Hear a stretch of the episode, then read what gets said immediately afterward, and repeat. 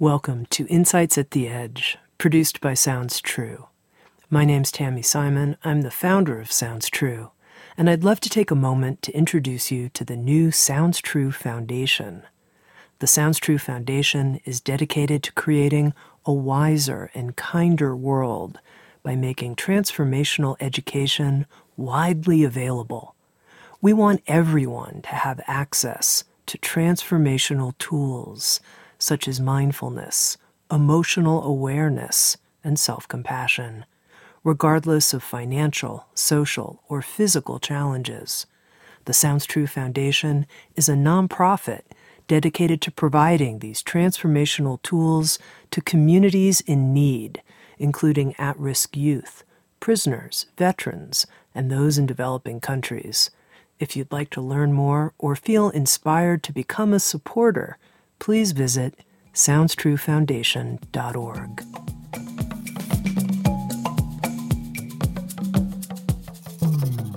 You're listening to Insights at the Edge. Today, my guest is Dr. Christian Conte. Christian is one of the country's most accomplished mental health specialists in the field of anger and emotional management. He's one of only a handful of people who have a level 5 anger management certification, which is the highest possible level.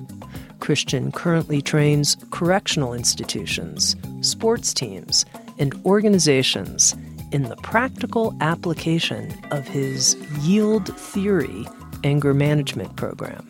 And with Sounds True, Dr. Christian Conte has written a new book called Walking Through Anger in this conversation with Christian Conte, he explains yield theory and the three steps listen, validate, explore options. It sounds simple, but in my experience, it's pretty deep work and hard to master. Here's my conversation with a gifted guide, Dr. Christian Conte. To begin with, Christian, I'd love if you could share with our listeners how you became an anger management specialist. What led up to that? That is a wonderful question. And I wish it could just be a really quick one story answer. But the reality is it's complex, but it's it's kind of beautiful. Please tell us the whole thing. Don't rush. Well, so when I was really I was reflecting on this this very same question um, when I was going through the process of writing this book.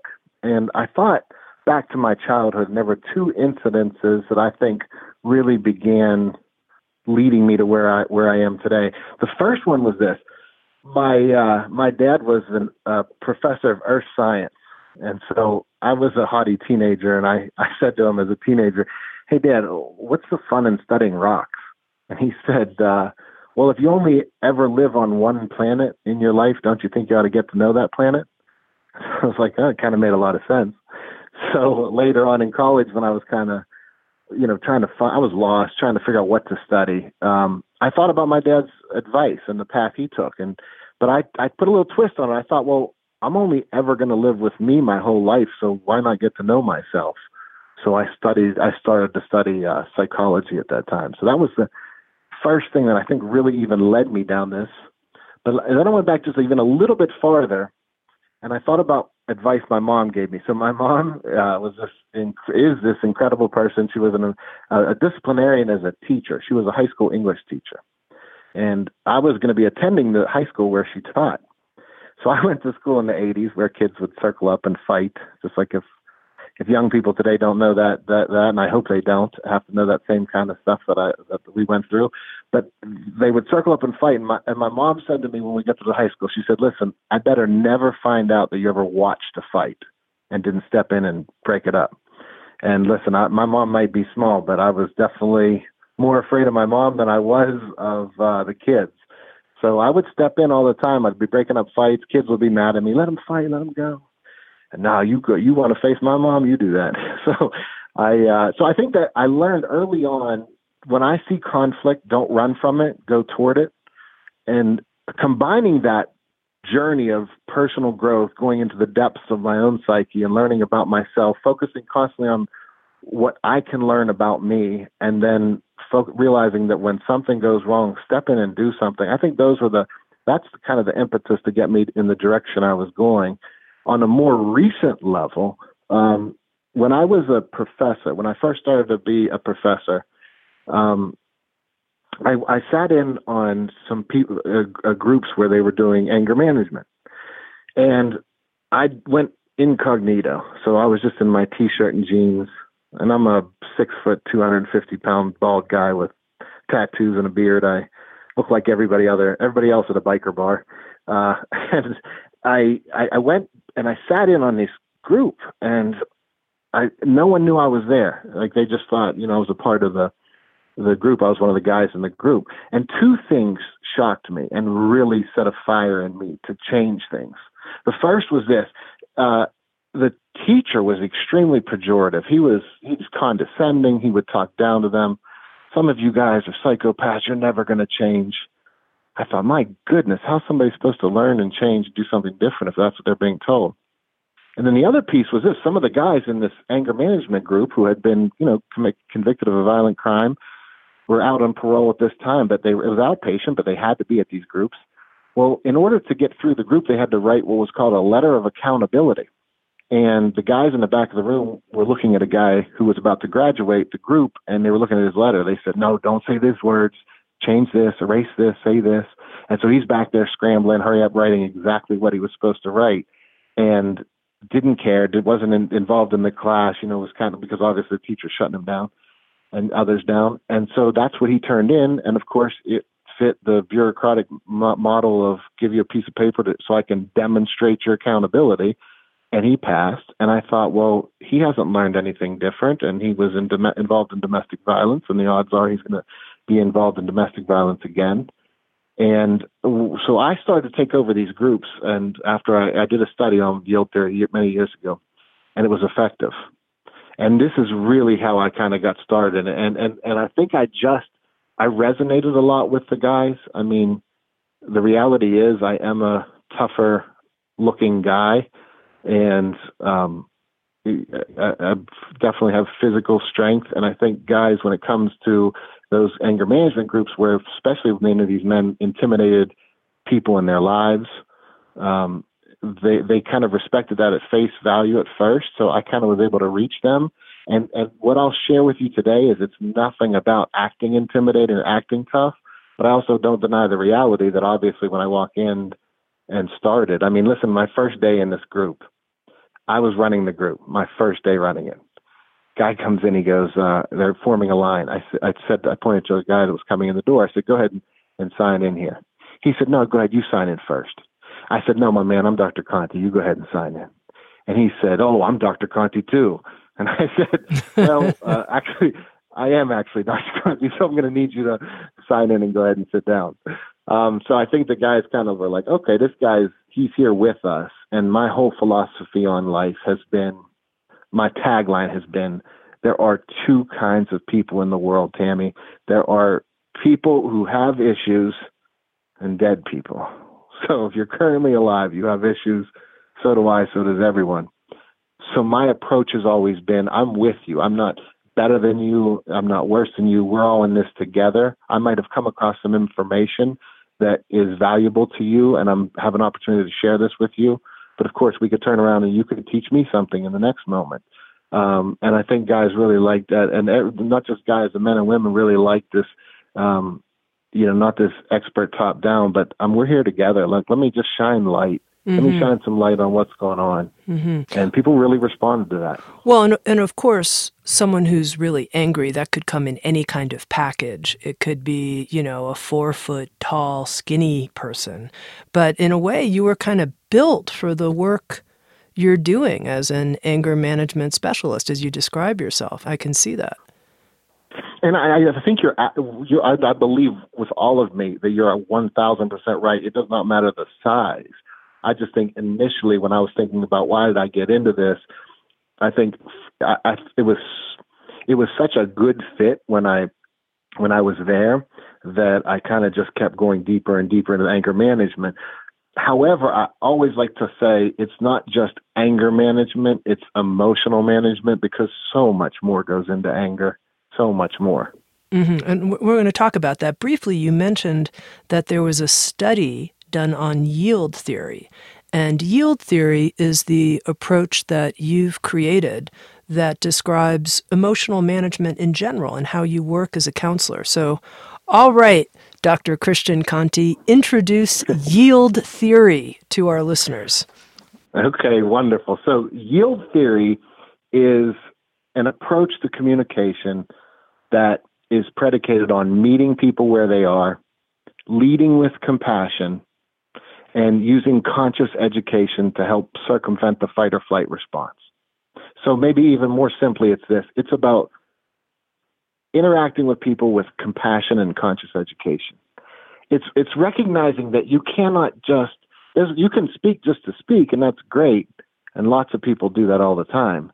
But it's really about getting around people's defensiveness in the heat of emotions and being able to speak in ways that actually connect with them.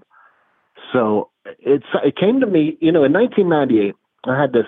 I've been an avid meditator my for I'd say my whole adult life, and out of a meditation, I kind of had this vision that if somebody was in a car and they were going down the highway the wrong way, and you wanted to stop them, and you're in a you're in a car too, and you think, well, I could have a head-on collision, I would stop them. Sure, you'd stop them. One or both of you might get awfully hurt.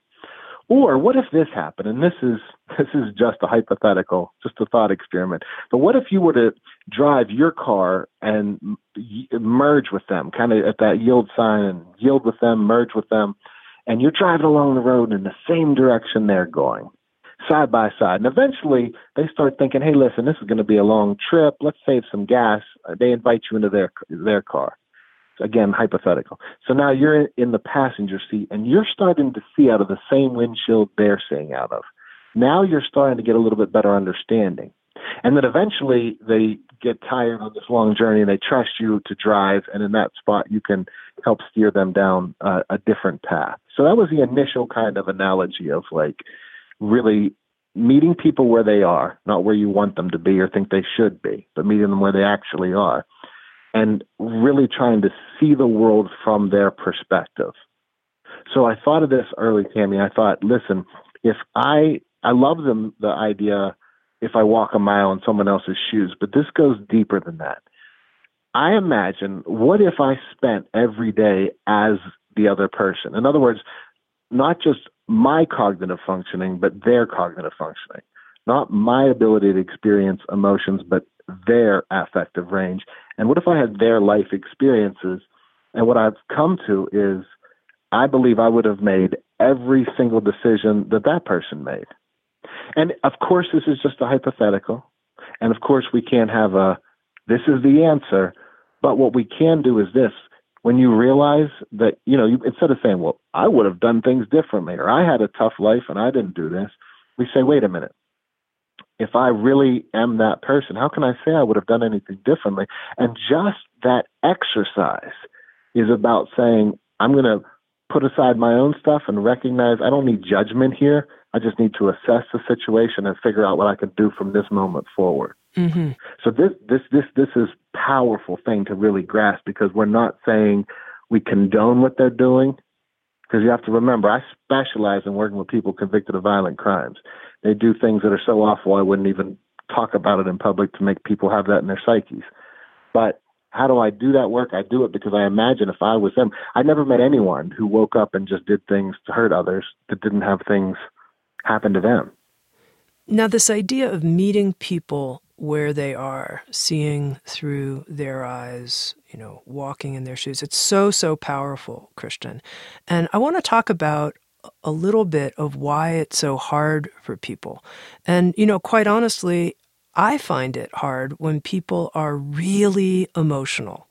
It could be anger, but it could also be something like grief or sadness. And when it's so intense, it can be hard for me not to jump directly to, you know, wanting to fix their situation, to actually join with them.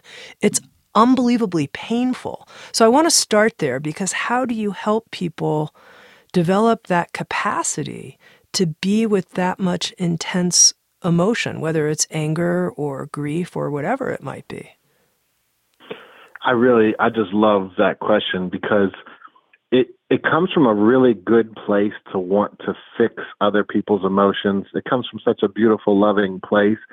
But the reality is, we don't fix other people's emotions. All we can do is make ourselves a safe space, and we can become a mirror to help them see themselves and help them get them into the position they they is best for them or get them out of what they what they're in in that suffering.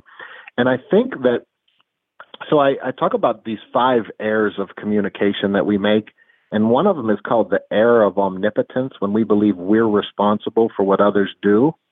And this is an error, and it's omnipotence, all powerful. This error of belief that we're all powerful, that we can fix it. I can't fix it. I can't pull you out of hell, but I can sit in the fires of hell with you.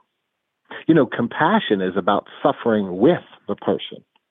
It's not about fixing the person, but suffering with the person. And in a sense, and I'll explain it as we talk, but we have things in our brain, such as mirror neurons, that help us really get to the heart of empathy with watching what's going on with others.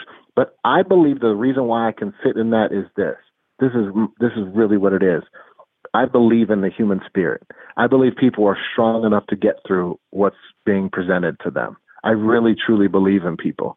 And so you know, t- more than 20,000 hours of clinical experience, people have asked me, have you ever cl- cried with a client?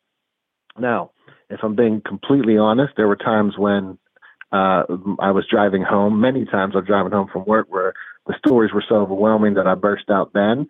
But I never cried when I was with clients. And the reason is twofold. One, I wanted to be a rock for them, to be able to show them, look, I'm, your problems aren't so bad that your counselor's breaking down.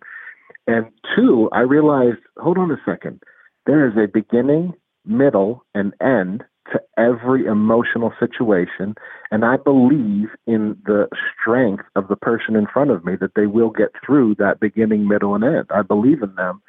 So I don't need to, I think it's only our egos that really want to truly fix it because then we're like, hey, look, I helped you. And for me, whether or not I help you or not, what matters is can I shine light and can I be a space of compassion for you?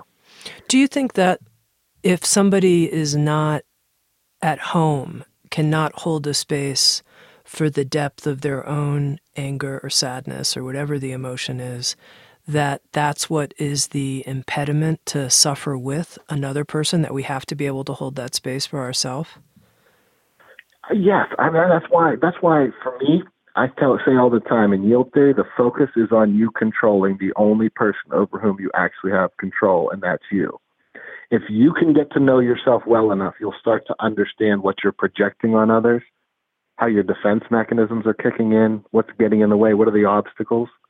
And the more you can kind of clean on yourself and get yourself in a space of clarity, um, the, the the more reflective you're going to be able to be to kind of be that mirror for others.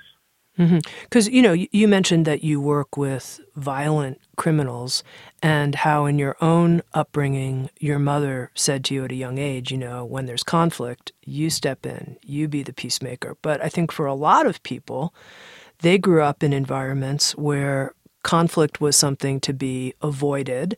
It was, you know, I mean, a lot of people are conflict avoidant. That's what I'm conflict avoidant. I go the other way. Mm-hmm. And now, if somebody's really angry, the last thing such people may want to do is hold the space for someone's anger. They're not used to that. Right, right, right. And and so I talk about the way I said there are two different kind of people. I think there are two worlds we live in. One is what I call the cartoon world. The cartoon world is our world of shoulds. People shouldn't be responding like that. People shouldn't take that perspective. People should see the world the way I do. And then we look at what I call the real world, which is how the world actually is. And as long as we align our expectations with the cartoon world, we're let down. Why, why, aren't they doing? They should be doing this. But when we can learn to align our expectations with the reality of the way the world is, then we can be more prepared to enter it. So, not dealing with conflict doesn't necessarily make it go away. In fact, it, it rarely does. It usually makes it build up.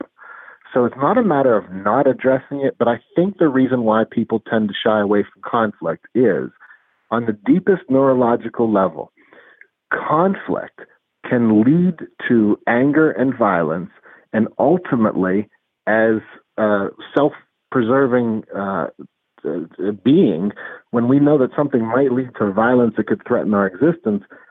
I think it's a continuum. And so we trace it all the way back and say, wait a minute, now we're in this present moment. And something says, as soon as there's conflict, I don't want this conflict. It's going to be uncomfortable. I'm not going to like it. But yet, I would I would ask you this, and I would like to ask others out there listening. Would you say that you part of why you are who you are today is because you were able to overcome conflict? Sure. Like like there are things in your life that you had obstacles and and you you didn't become who you are by having everything fall into place for you. Sure. And so if we know that we didn't just have everything handed to us on a platter, we had to work for it, we had to overcome that stuff, then I say why not practice how we can approach people in those situations without feeling so vulnerable. And this is what I feel like I arm people with in walking through anger because here's a way to communicate with somebody who's angry. It doesn't mean it's going to be easy to if you don't like the anger and all the stuff because it's not say that I like the yelling or the anger, especially if it's directed at me. Um, but I understand that it's not personal. It's it's that person. It's what that person is experiencing on the deepest level. It's not personal toward me because people can't give you what's not inside them. Okay, take us through the yield theory in action. Maybe you could give us an example of how you would apply it in a in a real life situation working with someone who's really angry about something. Okay. Um, so um, the core of yield theory, I'll give you just a real life example first, and then I'll break down what the core of it is. So again, it's about meeting people where they are, and and and the let me just say the core fundamental actions are listen, validate, and explore options. So one day I was in um, maximum security prison. It was actually supermax, and an inmate got sent to the hole because he threatened a teacher's life. So he he he's down there in the hole. He's furious. I mean, enraged. He's screaming, banging, and uh, the, they asked me to talk to him. So I went went over to you know, they called me down to come to this unit. So I come down on this unit and I hear him yelling and screaming. So I said, "What? Tell me what happened." He said the teacher took my paper and and and ripped it up in front of everybody in front of the class. Now, I don't know whether or not the teacher picked it up and ripped up his paper in front of everyone. I have no idea if this happened exactly like this or not. I know that this in this moment this is his perception. So I said to him, that's so messed up. Geez, if someone and remember, let's watch how I say this. If someone picked up my paper and ripped it, that would be awful. He said it was. It was. He said so messed up that she did it. And I said, so I, yeah, I can't, I can't imagine what you're experiencing right now and what you're going through. So what, what did you do? And he said, uh, I said, because I know personally, if someone, if I put effort into something and someone ripped it up and I felt foolish, I would certainly feel some sort of way. So he said, um, well, I told her that I mean I might have said something like um like like lucky, like I take medicine and stuff like that. I you know, it, it's just something like that. And I said, wait a minute. So did you tell her that you, she's lucky you take medicine because of what you'll do, like alluding to you could hurt her then? And he was like, something like that. And I said, something like that, or was that what you said? And he goes, yeah, that's what I said. I said, okay, okay. I said, you're angry. You were angry. So yielding is about push pull philosophy. Aikido is about if I push you, instead of you pulling or pushing me back, you would pull me and then I'd go flying. Or if I try to pull you, instead of resisting, you'd jump, you'd push me and I'd go. So so you're gonna watch this flow as we're talking. So I said to him, um, okay, so let me ask you a question. You're not uh, you're not a father, are you? He said, Oh yeah, I have two kids. I said, You don't have girls, do you? And he said, uh, Oh yeah, I got two girls. So I said, "Oh my man," I said, "You know, I have a daughter, and she's she's my life. I love my little girl more than anything in this world." He said, "Oh man, me too." I said, "I have a question for you. If somebody came up to one of your little girls and said, "Man, you're lucky I take meds or else," and it was a man no less that was a lot bigger than they are, what would you do? He said, "Me and that guy got a problem." And I said, uh, "You understand where I'm going?" He said, "I see where you're going, Doc." I said, "I have a question. Listen." I said, "Listen." In your intentions, you might very well have not intended to mean what you said, but people see your actions, not your intentions. And that teacher, she didn't know whether you were going to or not going to, whether or not. All she could go on is the actual threat. Now this time, by this time, this guy's ridiculously calm. He's shaking his head like, "Yeah, you're right. You're like, great." And I said, "So I have a question because when I first got there, it was like, I'm not supposed to be down here. This is messed up." I said, "Do you do you think you're you're where you're supposed to be right now?" He goes, "Yeah, I, I should be here for this." I said, "Do you see what I'm getting at right now?" He said, "I do." I said, at the end of the day, you could get through this situation and you could say the old things you used to say, maybe try to get out of it, fight a case, this and that. All I'm asking you to do for your own growth is look at it. Is this, was this the best reflection of you? And if it wasn't, can you really be ready to take feedback? Because that's what growth is about. He said, Man, Doc, I definitely want to show I have growth. I said, It sounds like you got a good answer for you. Wow. Very masterful. That was so masterful. I kind of like that you use that word. And first of all, thank you a lot because I believe that we master what we practice and have been practicing joining with people. Now, when I join with them and try to see from their eyes, I'm thinking like, I do it instantly. A lot of times when I train officers or corrections officers, they'll say, well, I don't have time to go into all. I say, listen, it takes no more time it's actually faster because the faster I see things from someone else's perspective, then when we're angry, we want to be heard, we want to be understood, and or at least people trying to understand us. And when you can create the space for someone to feel understood, what they do is they move from the emotional center, their limbic system, in the center of their brain, and they move to the frontal cortex, the higher level thinking and decision making areas. I'm going to read a, a, quote from Walking Through Anger that describes what you're talking about here. Here's the quote People don't calm down because you tell them to. They calm down because you've given them the opportunity to express what was in their limbic system. They calm down because you've validated them enough to help drain the limbic system, which allows them to move from their emotional center to their higher level thinking center. So, explain this idea of draining the limbic system and how the actions of yield theory do that. Yes, I love this. So I kind of, as you'll see with walking through anger, I I definitely teach in parables. I use tons of analogies, metaphors. Um, so so one day I was trying to really think. I a really simple way, and trust me, I love to study neurology, but I know neurologists out there could be cringing anytime someone tries to simplify it too much because the brain is so complex. But when we think about the limbic system, which is involves areas of the brain that are involved with emotions, even things like the hypothalamus, like when you're hungry, when you're overly hungry, uh, tired, you know, overheated. This is in this center. So this is in your emotional center. Well, if we were to look at the brain and we do a brain imaging, there are areas of the brain. Now, the whole brain is always active, but there are areas that are more active at times. And so, if someone is highly emotional, there are areas in the limbic system that are going to be more lighted up than the frontal cortex, the higher level thinking. So, what I said with drain the limbic system, this is just a metaphor. So, I don't want people thinking I'm out there saying there's water in the brain, but here's my metaphor. Imagine that the limbic system was filled up with water, and that water represented the, the anger, the emotion. And let's say you had a, a drain there. And so you turn on the, the nozzle and the water starts to leak out, but then you just hurry up and turn it right back off. So you just let a tiny bit of that water out. Well, there's still a whole lot of energy right there in that, that limbic system. But when I say drain the limbic system, what I mean is you kind of open up that valve until all the water comes out.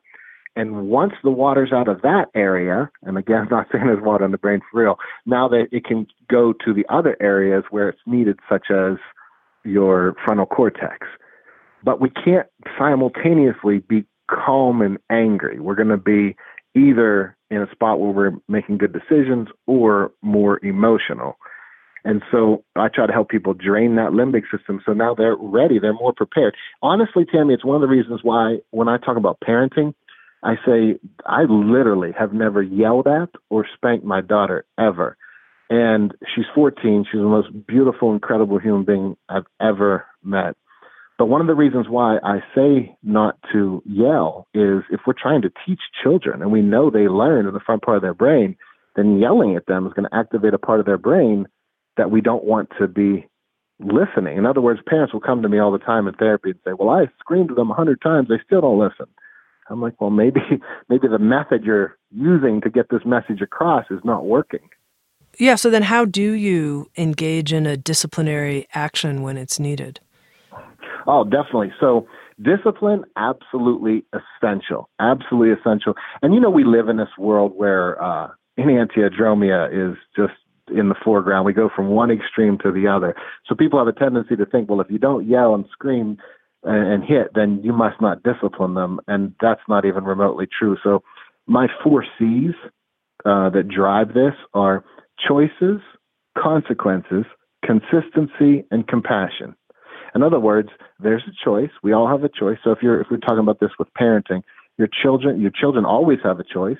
Sometimes parents say, No, they don't. They have to listen to me. No, they still have a choice. Now, there's a consequence if they don't listen. If that's what you're getting at, absolutely, there's a consequence. But there's a consequence either way. Whatever choice they make, there's a consequence. And if, as uh, if you're enforcing the rules, whether you're a guard, whether you're an officer, whether you're a parent, then you're going to want to be consistent. So if you say something, you're going to want to follow through because you're teaching people how to treat you. And then what I emphasize the most is compassion. In other words, you can do all of that with compassion if I recognize, and, and I've made this my the most important thing in my life to do, that every interaction with my daughter, I'm teaching. My job is to teach. And so, you know, children don't aren't born in this world knowing everything. Our job is to teach them and guide them. And if they mess up, if they don't know, then we want to guide them. And I just think time and again, what's the most effective way to teach? Is it screaming and yelling, or is it um, shining light and helping them be internally motivated to learn it? Again, very masterful. You know, you have a great knack, Christian, of simplifying things that can seem quite confounding. I, that, again, that's like one of the biggest compliments because I really, I want to really, really want to share this with you. When I was young, uh, my parents pushed me academically. You know, I was blessed to have a really high IQ, and a lot of expectations come with that. And my parents pushed me to read a lot, uh, which I love, and I'm so grateful for. I'm so thankful for the parents I have. Um, but you know, I remember the first time I encountered G.W.F. Hegel, and this is German philosopher who writes in such a convoluted way that by the time you're done with the first paragraph, you you think you you, you spun around in your chair 20 times because you feel dizzy. And I thought to myself when I read Hegel when I was young, I said, you know what? When I get older, I'm never going to make things complicated for people. I'm going to make things so that I can teach them to anyone. And I truly believe that if I can't share this with a five year old, then I don't know it well enough and I own the responsibility for that. Sounds True is proud to present Understanding Narcissism Summit, a free online series from November 4th through the 13th, featuring 20 world renowned therapists, authors, researchers, and spiritual teachers. To learn more, please visit SoundsTrue.com.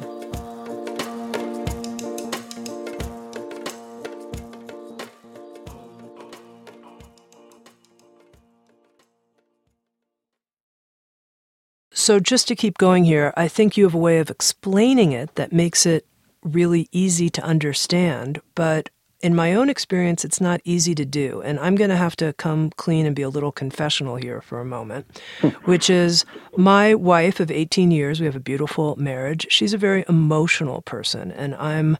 I would say, in general, maybe more of a thinking type. When she gets extremely emotional about something, what she wants more than anything is for me to follow some type of yield method. She wants me to merge with her and feel what she's feeling. And it's the last thing I want to do. I think, oh my God, she is so freaked out. She's crazy right now. I'm not merging with that. No way. So I would like more help in understanding how to do that because even though it sounds easy, take her perspective, blah, blah, blah, I am scared of the intensity of what she's feeling. Well, it's actually more intense when you're resisting. Um, you just think of anxiety and, the, and how resistance impacts anxiety. But l- let me say it like this. So, in your, your cartoon world, you're saying she shouldn't be so emotional right now. She shouldn't have you know, has been that intense about that issue. That's your cartoon world. The real world is she is doing that. And again, as long as you're trying to force her into your cartoon world, now you're starting to butt heads with her. But if you can just genuinely meet her where she is and say, you know what, this is for whatever reason causing this, what you'll find is I believe she will be like, my goodness, this is so much like now she doesn't have a need to go that intense. See, I, I, a really powerful lesson from family therapy is this. We in systems theory, we play a role in every interaction that we have. So every time you and your wife have a disagreement or you're in that type of situation, you are playing a role. Even if you come home and she's in that spot and you you just walked in the door, you still play a role because you two have a history. You know that there are ways she might respond to things. She knows there are ways you might respond to things. And so once we realize, instead of trying to make it linear, no, it's just her, it's just whatever happened in her life and her, and you realize it's circular causality, all of these things merge. Now, when you go in, you go, wait a minute, there's something I'm doing to not make her feel comfortable enough, and that she feels like she has to go to such an extreme to have me see that she's in emotional pain right now. See, because that's one of the reasons why people respond so intensely is they're in pain. And look, if I cut my arm, you can see how big the cut is. You can imagine I'm in pain. But when it's anxiety, depression, fear, how big is that? Nobody knows. So you you you express it how best you can. And if you don't feel like you're being heard, many times people express it in really intense ways, saying, "Please look, notice this pain." And and my honest, you know, this is uh, what I love about what I do is I'm easy to find. So if what I share with people doesn't work, believe me, the world will let me know in a hurry. But what I would invite you to do is next time that she's struggling in that way, kind of really look at it as she's struggling in that way. She doesn't have to respond the way your brain would respond to it. She doesn't have to re- respond the way your experiences would teach you to respond to it. She just has to respond the way she is. And your job is to connect with her in that moment, try to circumvent that fight or flight, and realize being there with her, although it's harder for you, remember being tough isn't the easy thing. It's taking the more challenging road. But the reward lies at the end of that too. If you're able to discipline yourself to say, no, she doesn't have to come to my cartoon world. Let me go meet her where she is. What you'll find is a radical shift in her feeling safe. And my guess is a less of a desire to say things so intensely because she'll more likely feel heard. Mm-hmm. Now, when it comes to these three steps of yield theory listen, validate, explore options let's go into them a little bit. When it comes to listening, I think a lot of people think, oh, I know how to listen. But in your book, Walking Through Anger, you really break it down and you talk about listening not just to the verbal dimension of what's happening, but how you really presence listening in a multidimensional way. So, share some about that, the deeper dimensions of listening to someone. Yes, yes, I will. The the listen, validate, and explore options. I just want to say at the onset, it's so easy to be skeptical of others. It's so easy for us to go, oh, someone presents something that's not. We can pick apart but can we really be skeptical of ourselves, of our own egos? So when I was trying to think about what's the essence of yield theory, I was like, what what action is it? I mean, I sit in a chair and talk to people, or I stand up and talk to people. What do I do? And these were the three things I really realized. These are the actions: listen, validate, and explore options. And I was speaking one time to 500 mental health specialists, and a woman came up to me at the break, and she was real condescending, and she looked at me and she goes, "That's your big theory, three things." And I said, yes, but if you think about it, all Bruce Lee ever did was move, block, and hit. He did pretty well for himself. so, so we might know, like you say, we might know the word listen and say, oh, I know how to listen. But I think it's how you listen, how you validate, and how you explore options. So to go into listening more uh, the way I visualize it, think of a box. think of a big box, like maybe the size of a room. If you're standing on one side of that box you can only see one, maybe two sides of that box. And if you could visualize that what people are saying to you, they're talking to you from another side of the box. And let me go further and say, imagine that this box, on each side of the box, there are ever changing images, completely changing constantly. So even if you go around and try to see that person's side, there's going to be other stuff on another side that you don't see. If if we can realize every time we listen to people, we are only seeing one or two sides of the box, and there is always more. Then we move from listening with ego, like I know what they're going to say, I know what this is all about, and then we start to listen from essence and say, what I use what I call even in the book humble curiosity. Like, teach me about your side of the box. But now we have to do this, Tami. Now we have to listen because, and we have to realize there's no way we can ever fully see another person's side of the box. And I, of course, use the box as a reference to the human psyche. We can never see fully, so we can only see our own fully. So if you can approach people and begin to listen to them as though they're on another side of the box, the only way to understand what's happening on that side is to actually listen to them and not think, well, I've been to all sides of the box. I know it all. Well, you can't know it all because as soon as you're on one side, you're automatically not seeing what's going on the other side. And this puts people in a vulnerable position if their ego says, nope, I want to prove to people that I, I have those experiences. I know what you're going through. Been there, done that. Those are all very invalidating statements. Like you have their answers. You have not only your experiences, but their experiences too. And that position of arrogance really adds to conflict. It doesn't lessen it. So I say, listen with humility and say, as imagine someone's telling you something, and the only way for you to know it is to truly listen.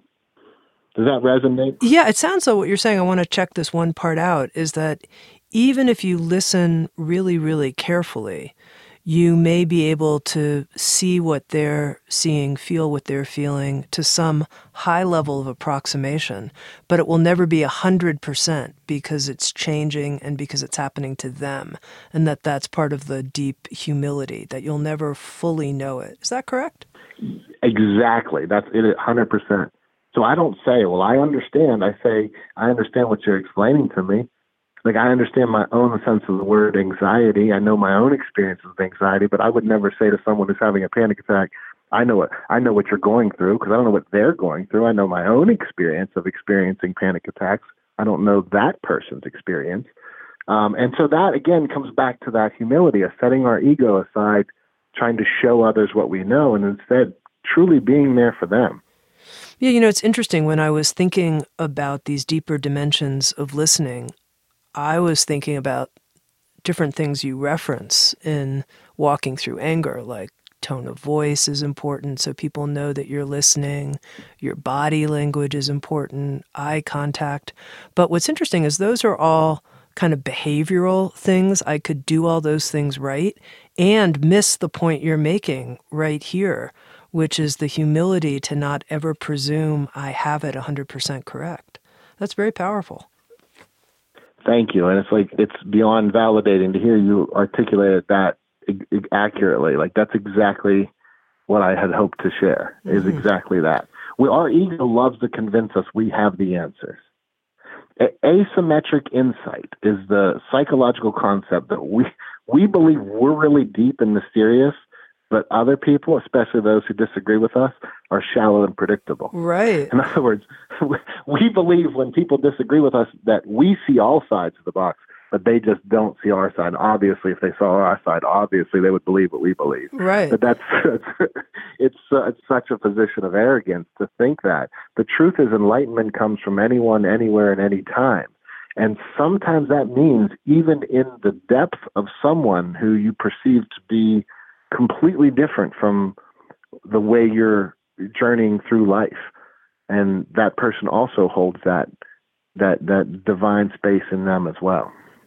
Now in these three steps which just for the record i don't think that this is like ah that's really simplistic. Not at all. I think it's incredibly uh, deep to become masterful. One thing i learned from your work about the second step of validation you write the primary purpose of validation is connection.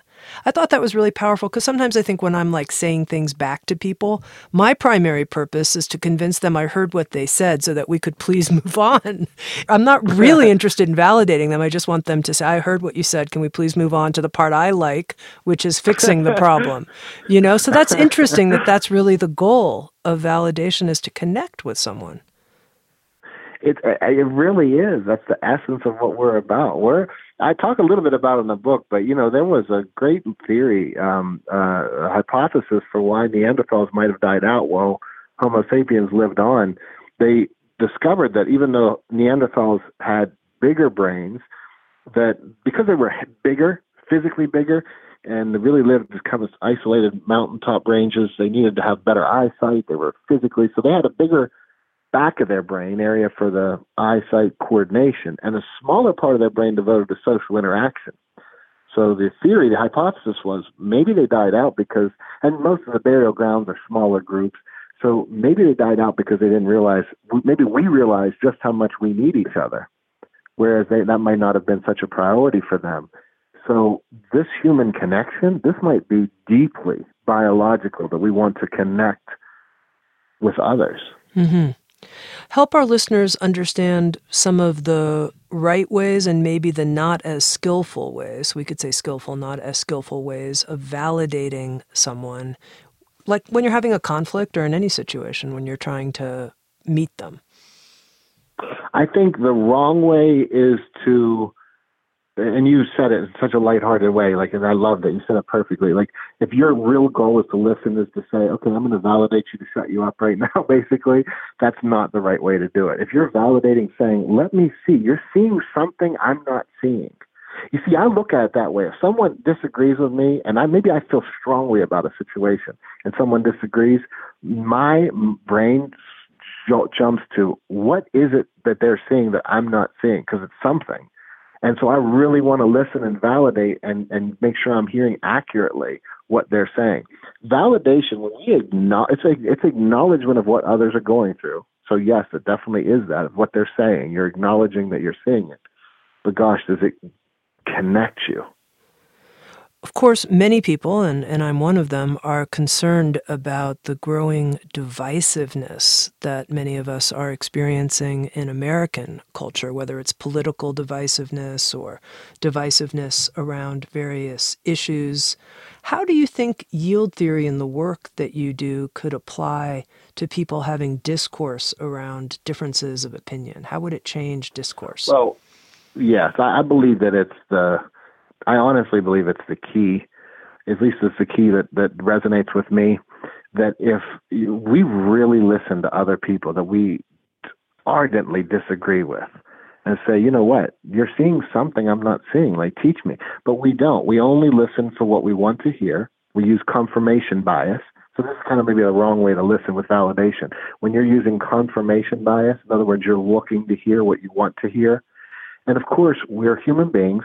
We we operate on a continuum when it comes to emotions, opinions, thoughts, all that stuff's a continuum. So when you disagree with others in this discourse, it's saying, well, you need to see my side of the box, not let me honestly see your side. Not let me see your side so I can prove to you your experience is wrong, but let me see your side. There's a reason. One thing led to another in the story of everyone's lives.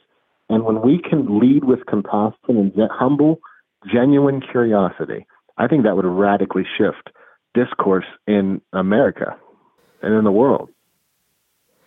Now, I know you also, this is maybe I don't understand enough about how yield theory can be applied in a lot of different situations because I know you also work with athletes and you help top athletic performers. How does yield theory work in a situation like that?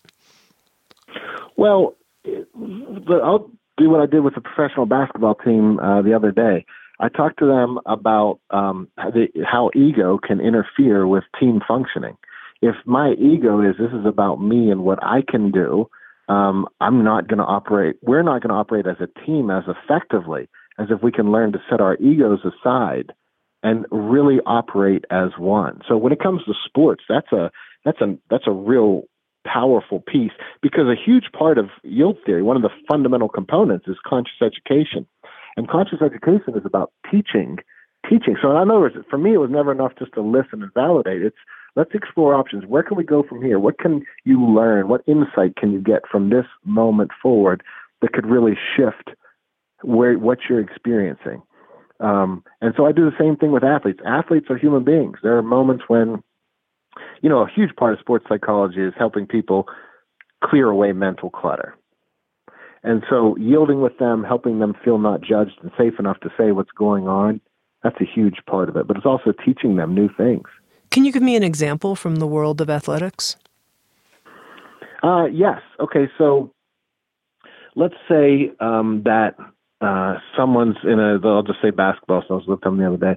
Let's say uh, uh, someone's angry at a ref for not making the call that he thought should have been made. Sure. He's living in his cartoon world in that moment. Like, you should have called that foul and you didn't. Now, what do we know about a fast paced moving game? It's already moving down the court. So the more you're standing there arguing, um, not only are you not involved in the present moment and the play that's happening, but you're also in danger of getting, you know, fouls that'll hurt not only you, but your team all because you're trying to live in a cartoon world of what should have happened rather than saying, this did happen. Now, what's the best, most effective way to communicate this to the ref so that should it come up again in the future, it'll be take, it'll be helpful to me and my team. But you have to be able to control that emotion, have that self discipline. So I tell lots of samurai stories for the for the guys um, and the men and women. When I, when we're the athletes, like I, I tell lots of the samurai stories because the samurai were extremely self-disciplined in their art, and so it's learning how to learn about yourself. What gets in the way of you really living in at one with the essence of who you are, because the state of flow doesn't involve thoughts. The state of flow is involves being present. So in any performance, we want to be. We don't want to be sitting there thinking about the performance, we want to be doing it.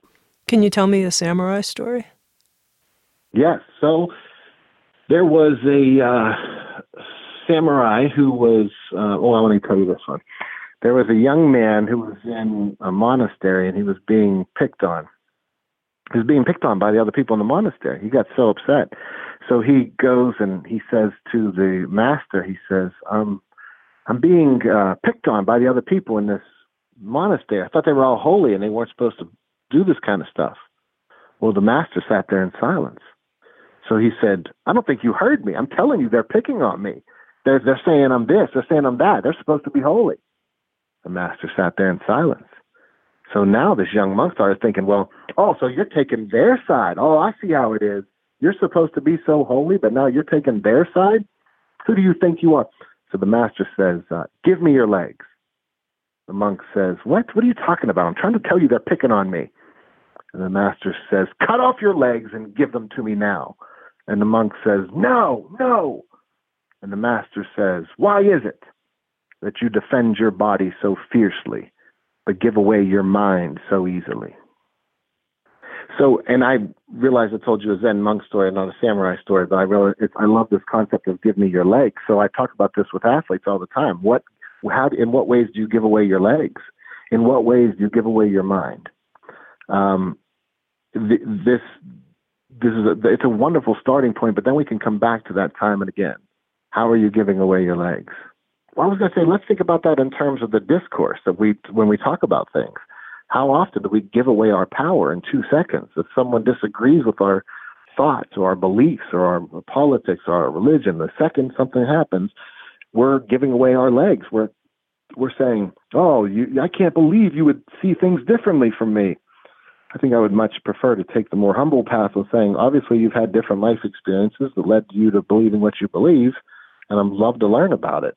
And what's and what's interesting is, and this isn't, you're not doing it just to get others to listen to you, but the the byproduct is people do end up then listening because they're like, okay, you listen, you genuinely listened, and they feel heard, now they're less likely to be defensive and more likely to say, Tell me the, your perspective.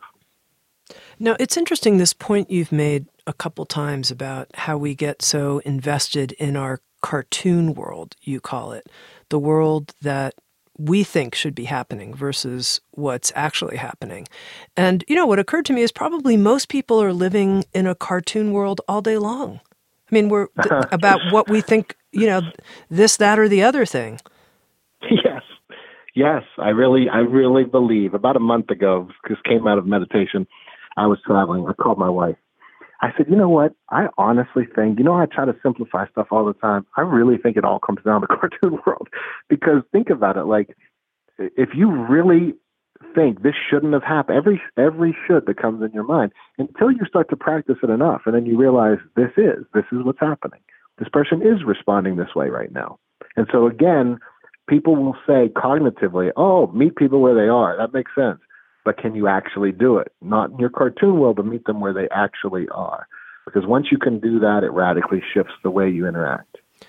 Okay, there's one other area I want to talk to you about, Christian, which is your book, Walking Through Anger A New Design for Confronting Conflict in an Emotionally Charged World, deals mostly with how to help other people when they're super angry about something. What do you do? How, what approach do you take if you're a counselor, if you're working in the helping professions, or just with people in your life?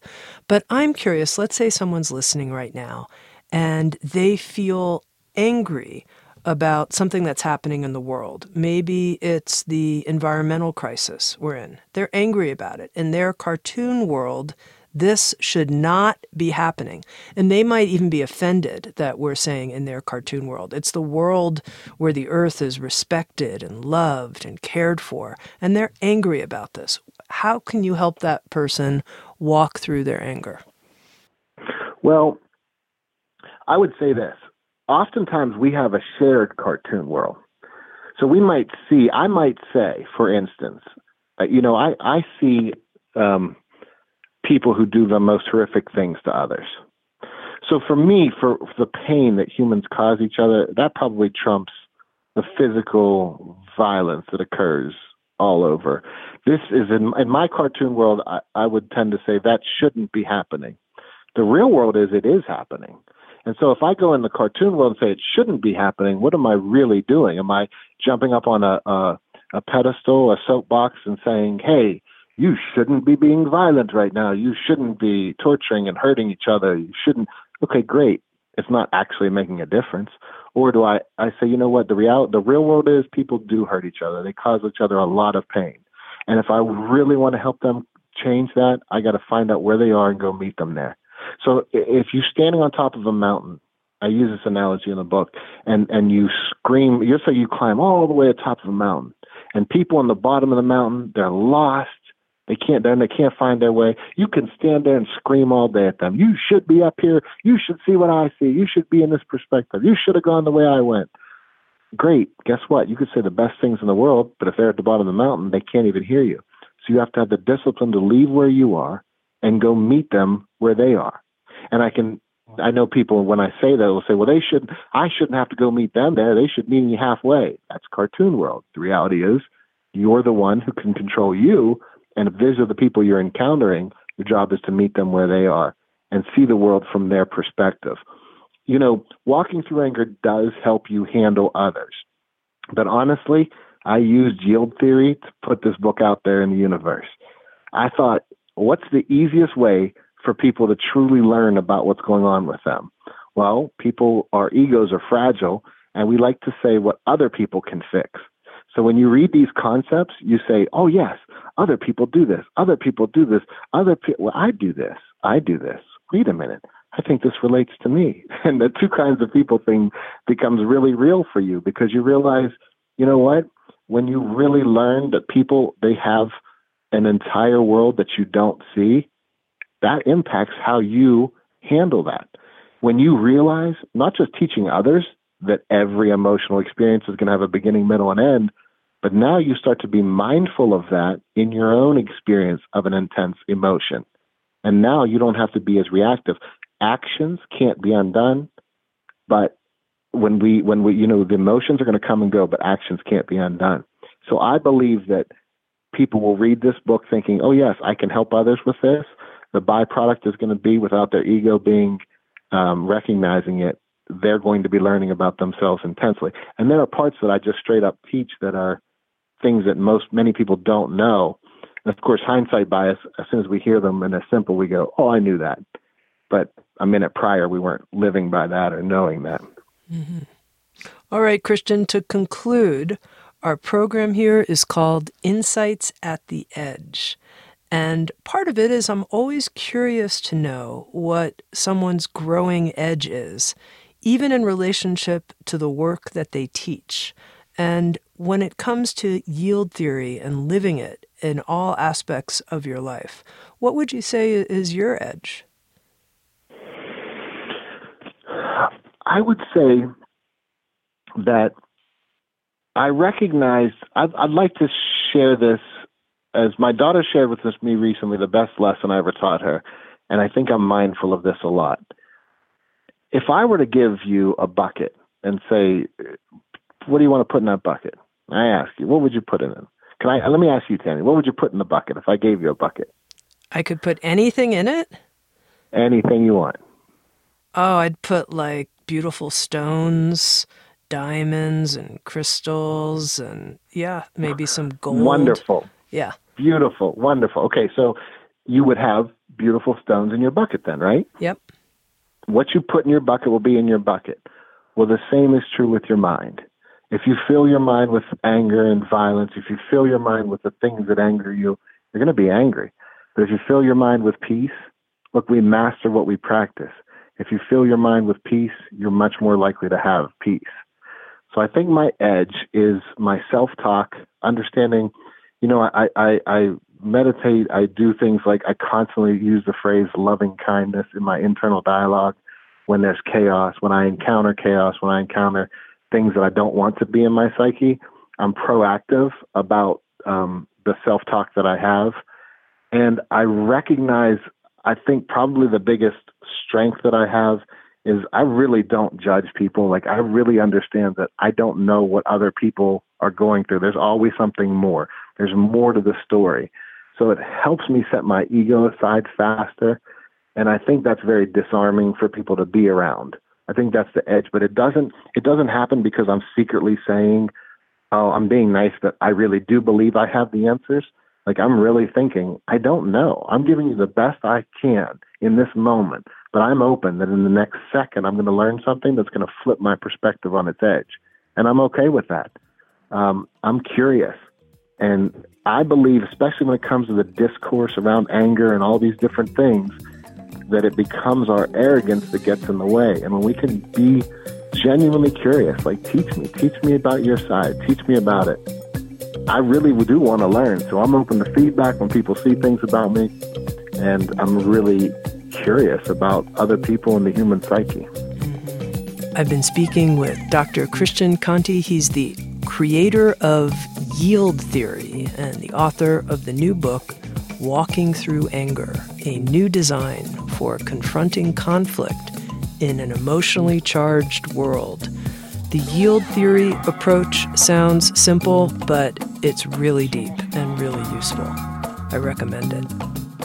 Thank you for listening to Insights at the Edge. You can read a full transcript of today's interview at soundstrue.com forward slash podcast. And if you're interested, hit the subscribe button in your podcast app. And also, if you feel inspired, head to iTunes and leave Insights at the Edge a review. I love getting your feedback, being in connection with you, and learning how we can continue to evolve and improve our program. Working together, I believe, we can create a kinder and wiser world. SoundsTrue.com, waking up the world